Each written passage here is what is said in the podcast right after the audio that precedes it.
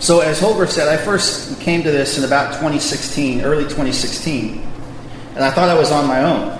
And I thought I was going crazy because I didn't know of any other brethren who were in the Church of Christ who were preterists until I looked on YouTube and I found Steve and I uh, called Steve and then Holger had called me right back.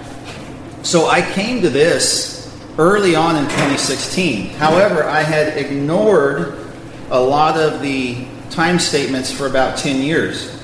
So if you go back to 2005, that's when I realized that the Church of Christ had their eschatology all messed up. I saw in 2005 the time statements of the New Testament of the coming of the Lord in that generation. But because I didn't I didn't have a network of anyone to contact, I ignored this, um, hoping to find some answers, and it was about 10 years later that I, I came to this. So I struggled with this idea for quite a while. And as Holger said, I was on board, but the very last straw for me, my, my last bulwark that I was holding on to was 2 Peter 3. And so I ignored 2 Peter 3 for probably a year or more because I was afraid.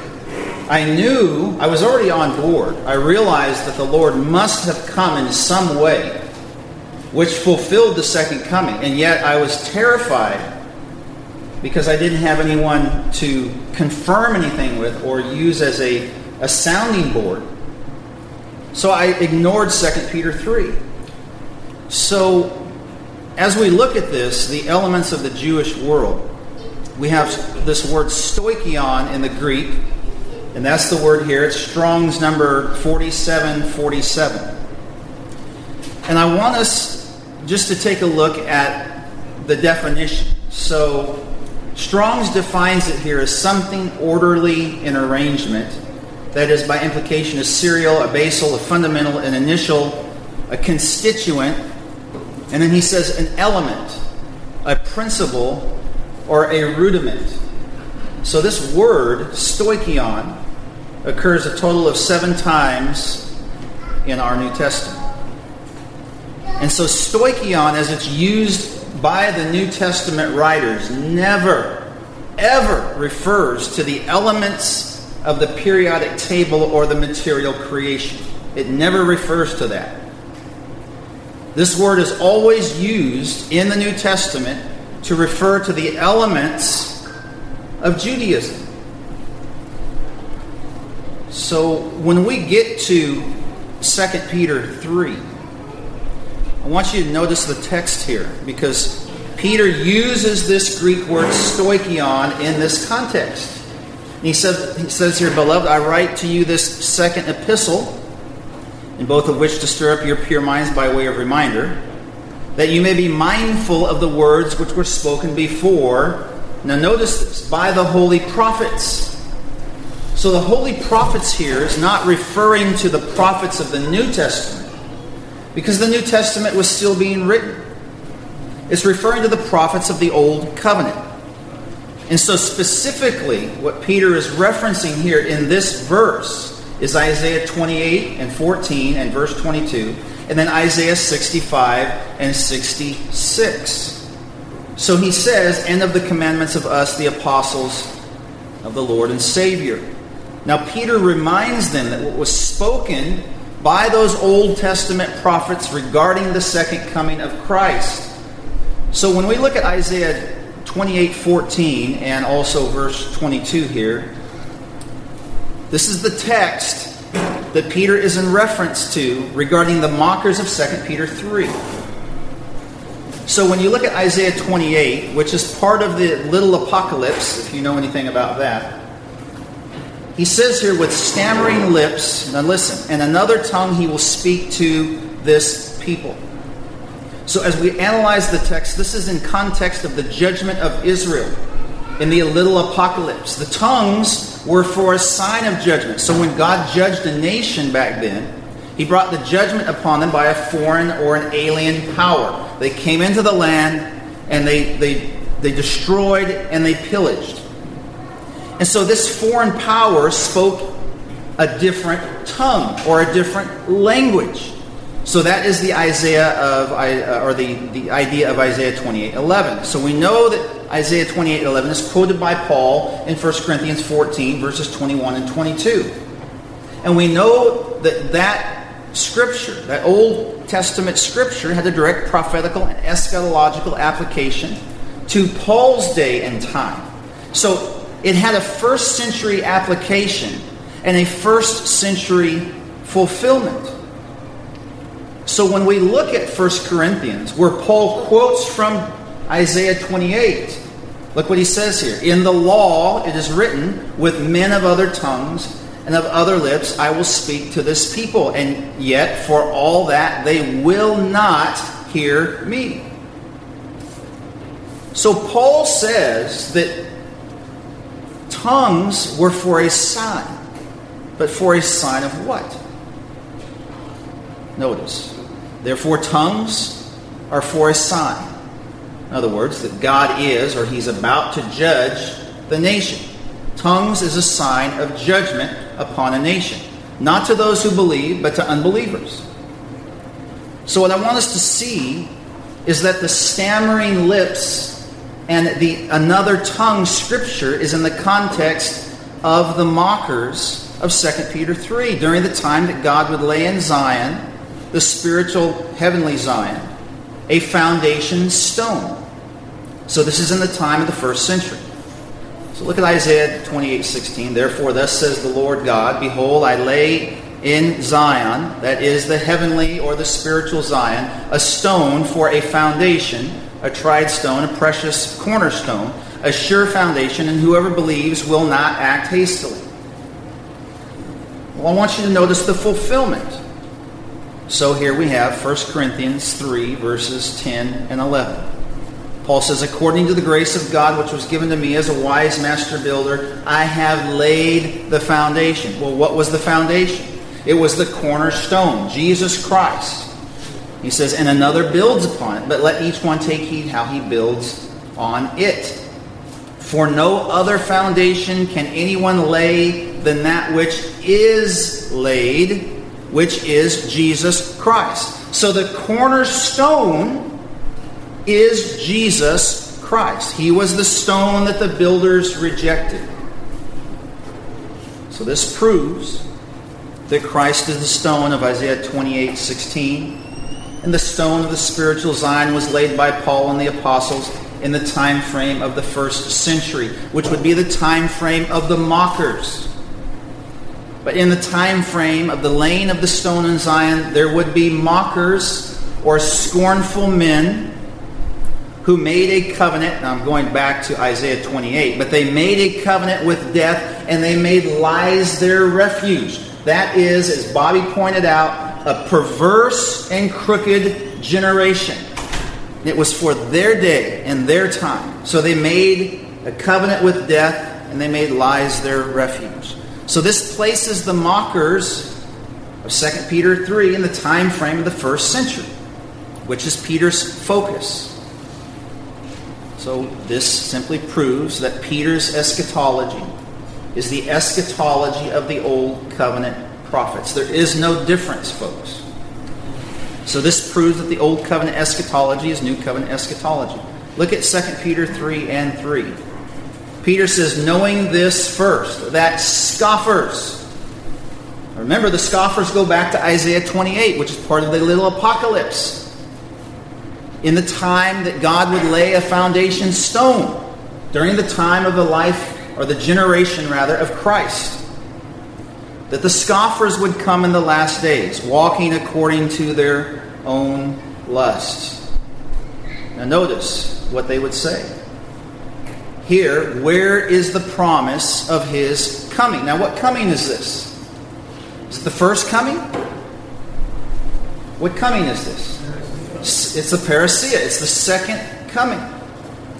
So, here, as Peter makes a connection to Isaiah 28 and the mockers, Peter is giving the interpretation in context, and he's saying that the mockers would be asking and mocking, where is the promise of the parousia? So these are the scornful men of Isaiah 28 14 and Isaiah 28 22. It's one and the same. Look at Isaiah 28 14. Therefore, hear the word of the Lord, you scornful men. You see that? These are the mockers that Peter references, who rule this people who are in Jerusalem. Look at verse 22. Now, therefore, do not be mockers. Mockers and scoffers are the same thing, they're parallel to one another. Lest your bonds be made strong. That's the bonds of the tribulation period that Rome would bring upon the nation. For I have heard from the Lord God of hosts a destruction determined even upon the whole land. It says earth, but it means land. That's what it means. That's what it's in reference to. So what land was destruction coming upon during the time of the laying of the foundation stone, during the time of the mockers.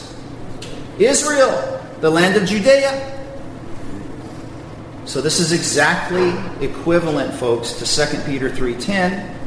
Now notice, both the earth, that's the whole land of Isaiah 28, 22. So Peter says both the earth the land, and the works that are in it will be burned up. That's the fires of Rome coming upon all of the cities of the land of Judea. So Peter is appealing to the Old Testament Jewish prophets for New Testament eschatology. There is no difference. And so it's in the, the in Isaiah that we find the mention of the mockers, the scoffers that would come in Israel's last days. And it's in Isaiah that we find mention of the destruction of the whole earth.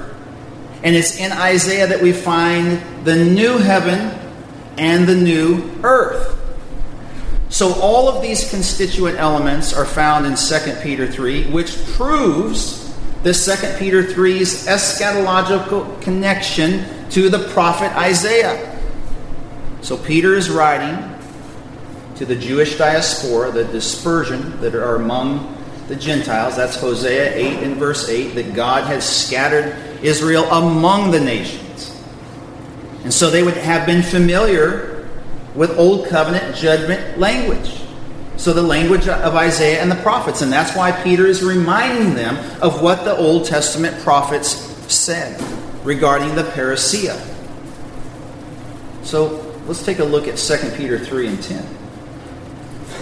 But the day of the Lord. Now, I've highlighted, highlighted in yellow the day of the Lord out of this text because I want us to look at this term, the day of the Lord will come as a thief in the night, in which the heavens will pass away with a great noise, and the elements will melt with fervent heat.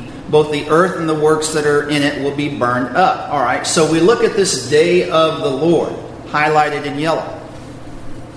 And I want us to look at how it's been used by the Old Testament prophets prior.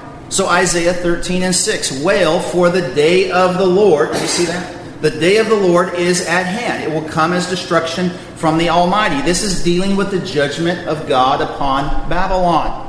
It's a day of the Lord. So every day of the Lord is a day of judgment, it's a day of destruction.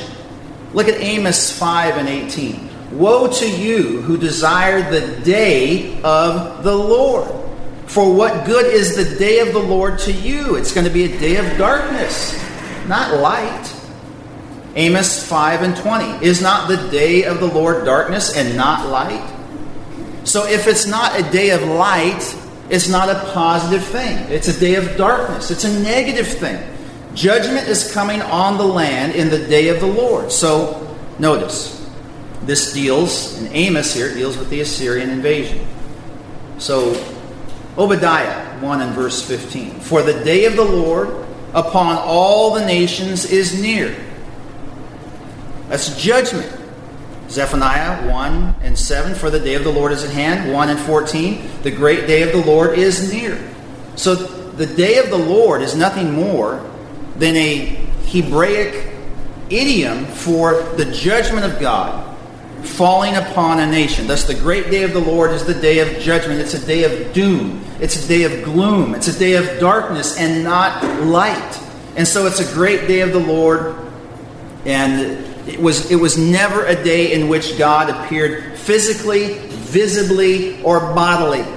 Nowhere in the Old Testament, when it refers to the day of the Lord, did God ever appear in physical, bodily form. But nonetheless, he appeared, did he not? He appeared in judgment, and his judgment was poured out when he appeared. And so the great day of the Lord manifested itself in and through the elements of judgment and wrath. But no one ever saw God manifest himself physically. They never saw God manifest himself visibly or bodily in the Old Testament. This never happened.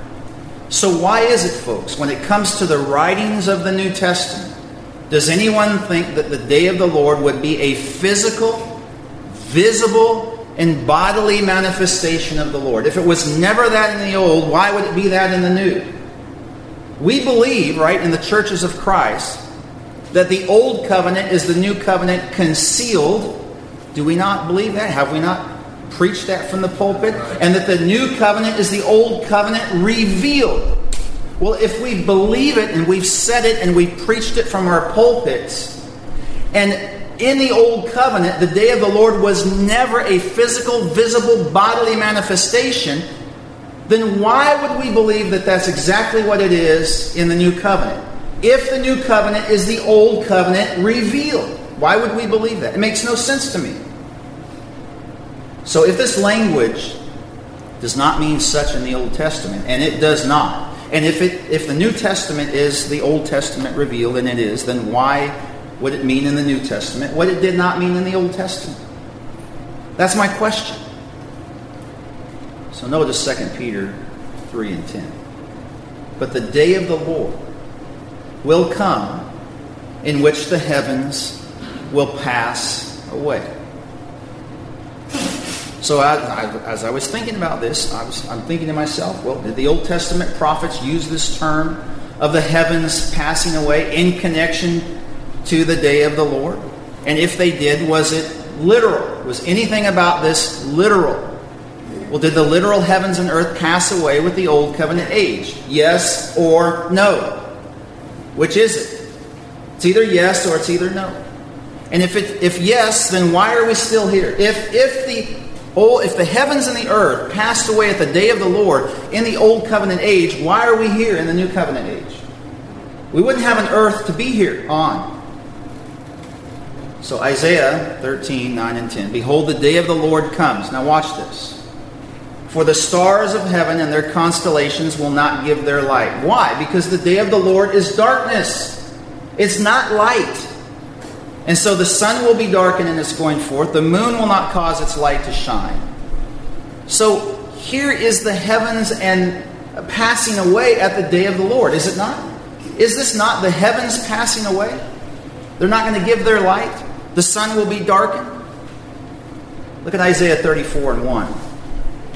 Some of our brethren have already been here, but I'm going to use this for a different purpose. Come near, you nations, to hear and heed you people. Let the earth, that's the land, and all that is in it, the world, and all things to, uh, that come forth from it. Now, notice what Isaiah says For the indignation of the Lord is against all nations. And that's not all nations of the globe, that's all nations of the region, of the land. And his fury against their armies. He has utterly destroyed them. Watch.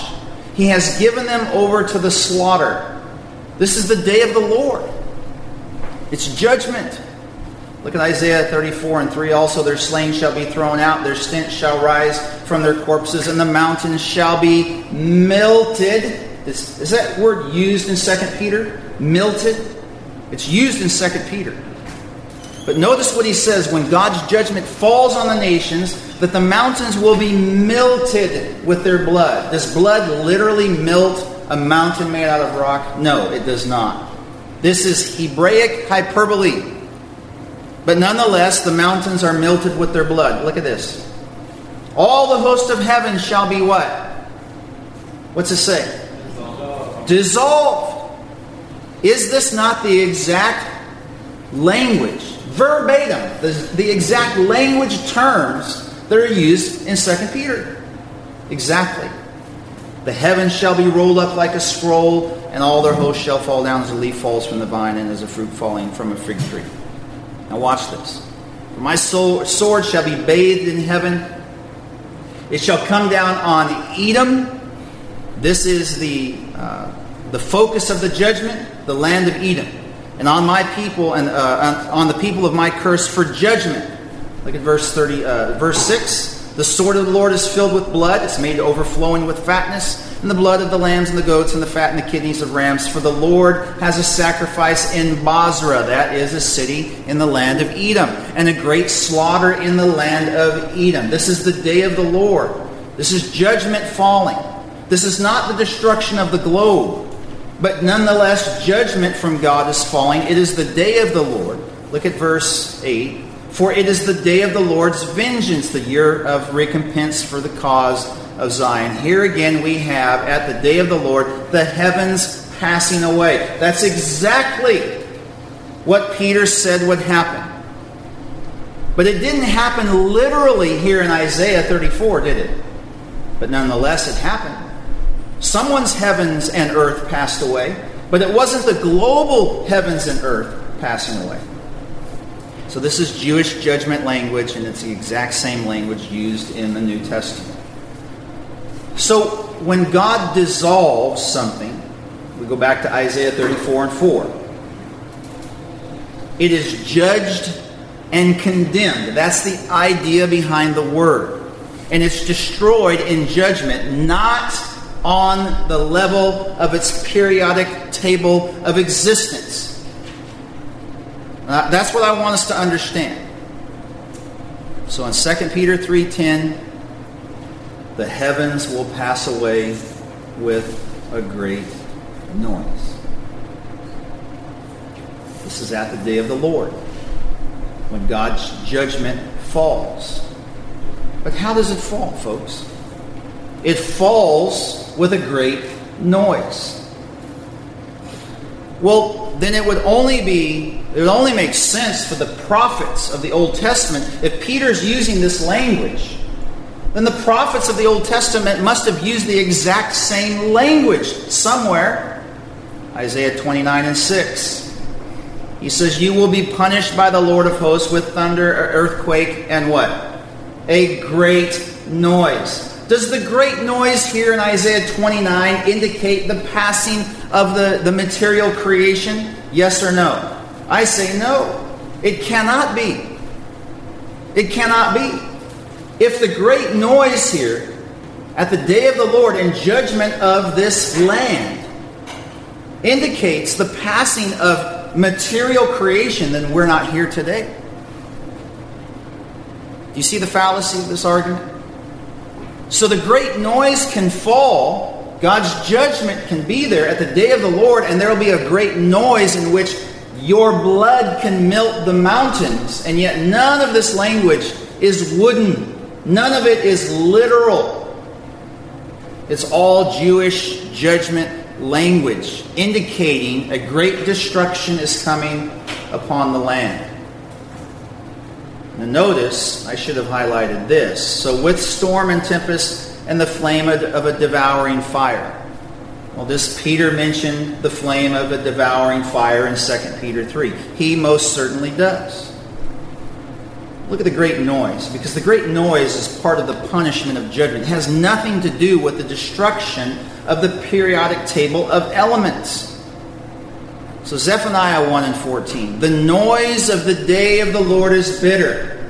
This is key, folks. That's why, as Holger says, we've got to go back and study the Old Testament. These terms are going to be found in the Old Testament if we just look for them. And so it doesn't take a person very long. You get the concordance out and you look up the noise of the day of the Lord. You're going to find all of these references that I have here. And you're going to see very quickly that the noise of the day of the Lord is very bitter. What happens in battle? I have talked to, in my life, two men who were there on D Day. They're dead now. Two men that were there. One man said that as he was getting off, he was on one of the ships. He said that the noise of that day was deafening. Why? Because it's a day of battle, right? It's a day of death and destruction. Nations are going to war. And when nations going go to war, there is a great noise of battle and destruction. So the great noise is just simply the part of the punishment of the day of God. But the punishment was never the destruction of the globe, was it? Because we're still here. The globe is still here. It was always a regional judgment upon the land, a judgment that was local. So, if the great noise indicated the literal destruction of the globe, then none, none, of us would be here because the globe would be destroyed back then. So, why would this exact language mean something in the New Testament that it never meant in the Old Testament? Why? Why would we believe that this exact language means something in the New Testament that it never meant in the Old? Who gave us this idea? Who? Probably the Roman Catholic Church. More than likely. I don't really know, but I'm just guessing. So, why is it that when folks read about this great noise of the day of the Lord in 2 Peter 3, why is it that, they want to argue that it's in connection with the destruction of the globe and the universe rather than simply a regional judgment of God upon a people or upon a land at the time? Why is that? Well, they don't understand because they don't read, they don't study. So we look at 2 Peter 3 10 through 12. The elements will melt with the fervent heat.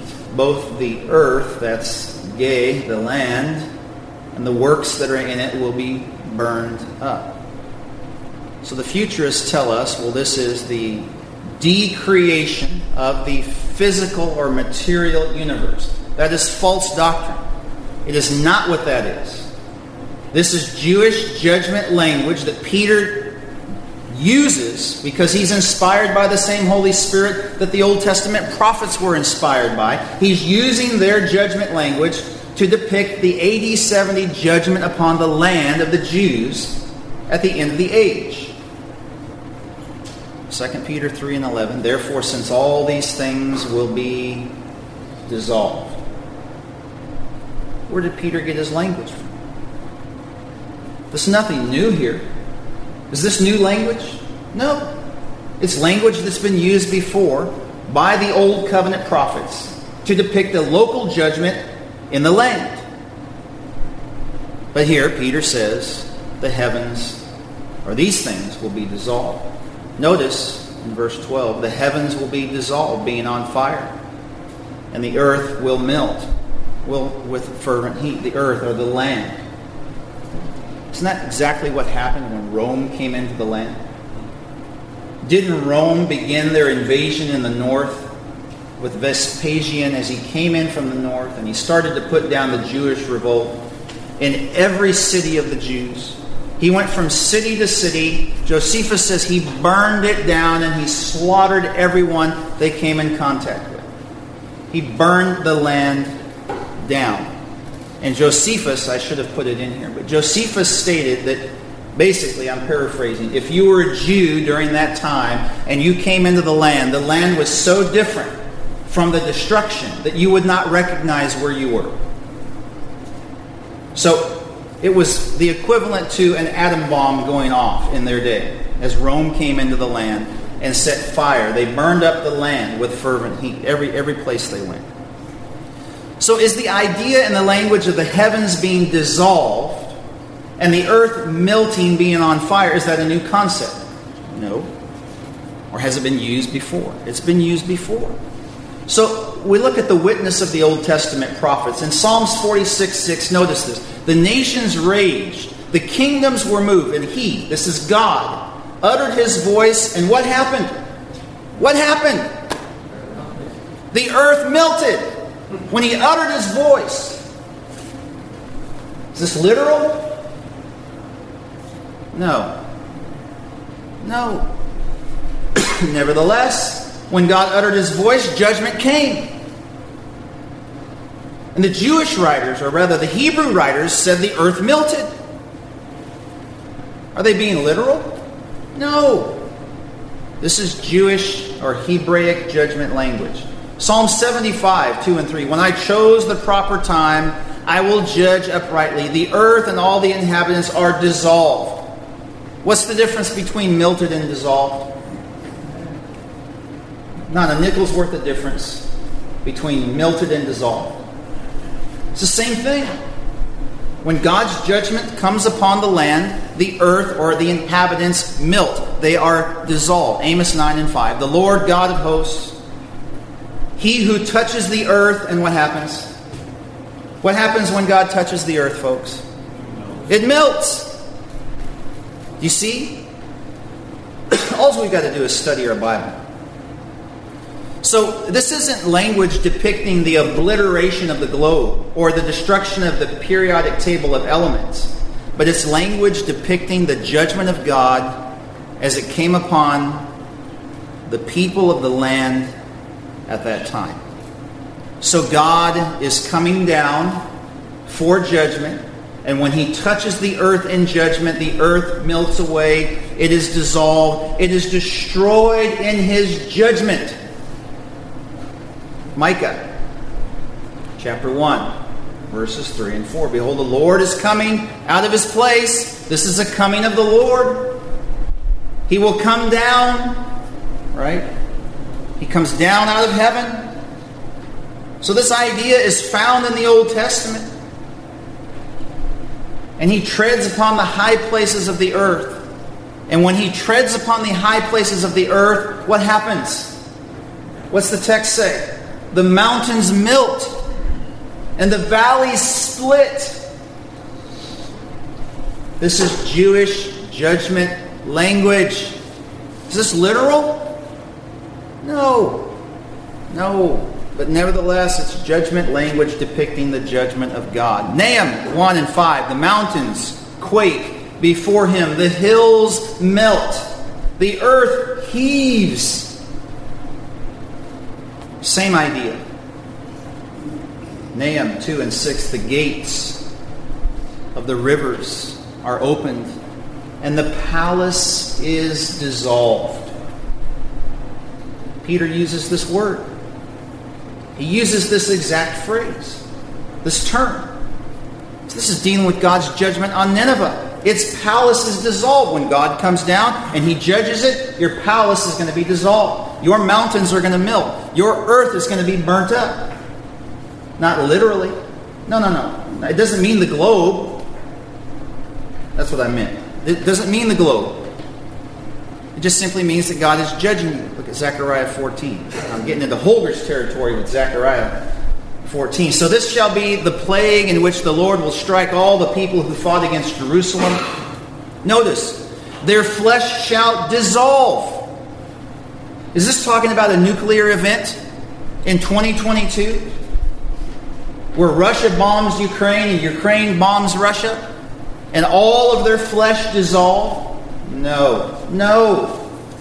This is Hebraic judgment language. Their flesh shall dissolve while they stand on their feet, and their eyes will dissolve in their sockets, and their tongues shall dissolve in their mouths. This is the judgment of, of AD 70, where God is going to remove any ability that they have to witness against Him.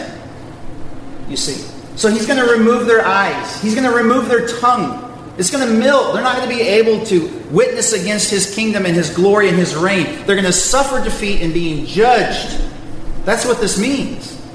And this is expressed in the word dissolve. That's all this means. And thus, what we find in 2 Peter 3 is nothing more than Jewish judgment language. This is exactly the language of the prophets. It's exactly what 2 Peter said he was reminding them of. I'm reminding you of what the Old Testament prophets spoke It doesn't depict in any way, shape, or form the destruction of the globe or the universe or the periodic table of elements. No.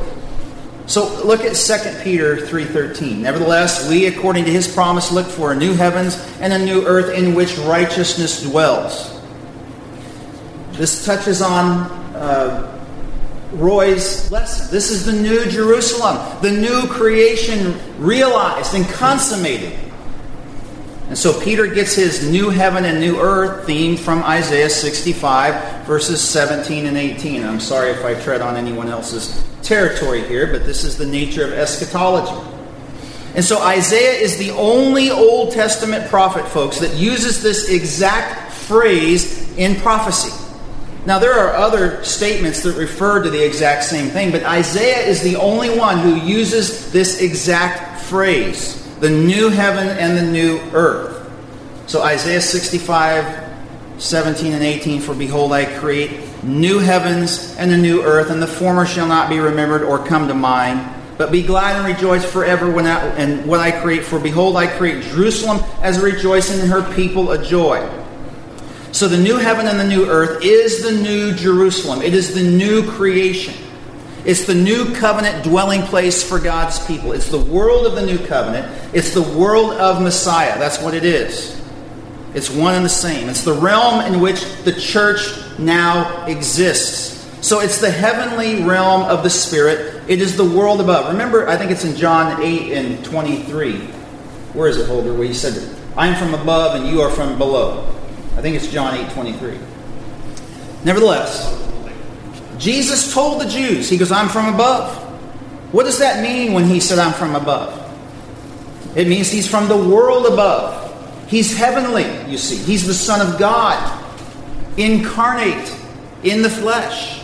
He said, You are from below. There's two different worlds here the world above and the world below. But there's a time in which God blends these two worlds because relationship is going to be restored through the gospel. And so we have the blending or the reuniting of heaven and earth. And these two worlds come into contact once more. Relationship is restored. And so, nowhere in Isaiah 65 does God destroy the globe or the universe. Nowhere. Isaiah 65, folks, is about, and 66, is about God judging and destroying old covenant Israel after the flesh and fully bringing in the new covenant world, the world from above. Now, Isaiah 65 and 12, therefore I will number you, that is Israel, for the sword, and you shall all bow down to the slaughter. This is a, a Roman sword and a Roman slaughter. This is AD 70. Isaiah 65, 17 and 18 For behold, I create a new heavens and a new earth, and the former shall not re- be remembered or come to mind, but be glad and rejoice forever in what I create. For behold, I create Jerusalem. Now, here is a Hebraic parallelism here. Jerusalem and her people are connected, they're one and the same. The new Jerusalem is made up of and inhabited by the people See? Christians, new covenant Christians.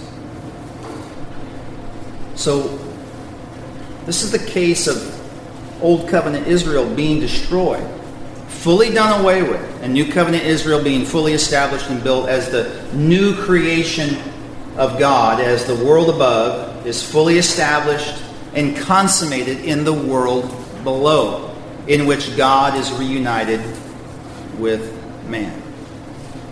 And therefore, if it is the case that Isaiah was not speaking of the destruction of the globe and the material universe, but was speaking of judgment and destruction of Old Covenant Israel after the flesh, and Peter was quoting from Isaiah 65 as his text, then it must be the case, folks, that Peter could not have been speaking of the destruction of the globe or the material universe. But Peter had to be speaking about the judgment and destruction of Old Covenant Israel after the flesh in AD 70. And that is our position. The heavens and the earth passing away with a great noise, and the elements melting with fervent heat and being burned up, is simply employing Jewish judgment language for the destruction of the elements of the Old Covenant Jewish world. And it is not, it is not the destruction of the elements of the periodic table of material creation. And that's the straw that broke this camel's back.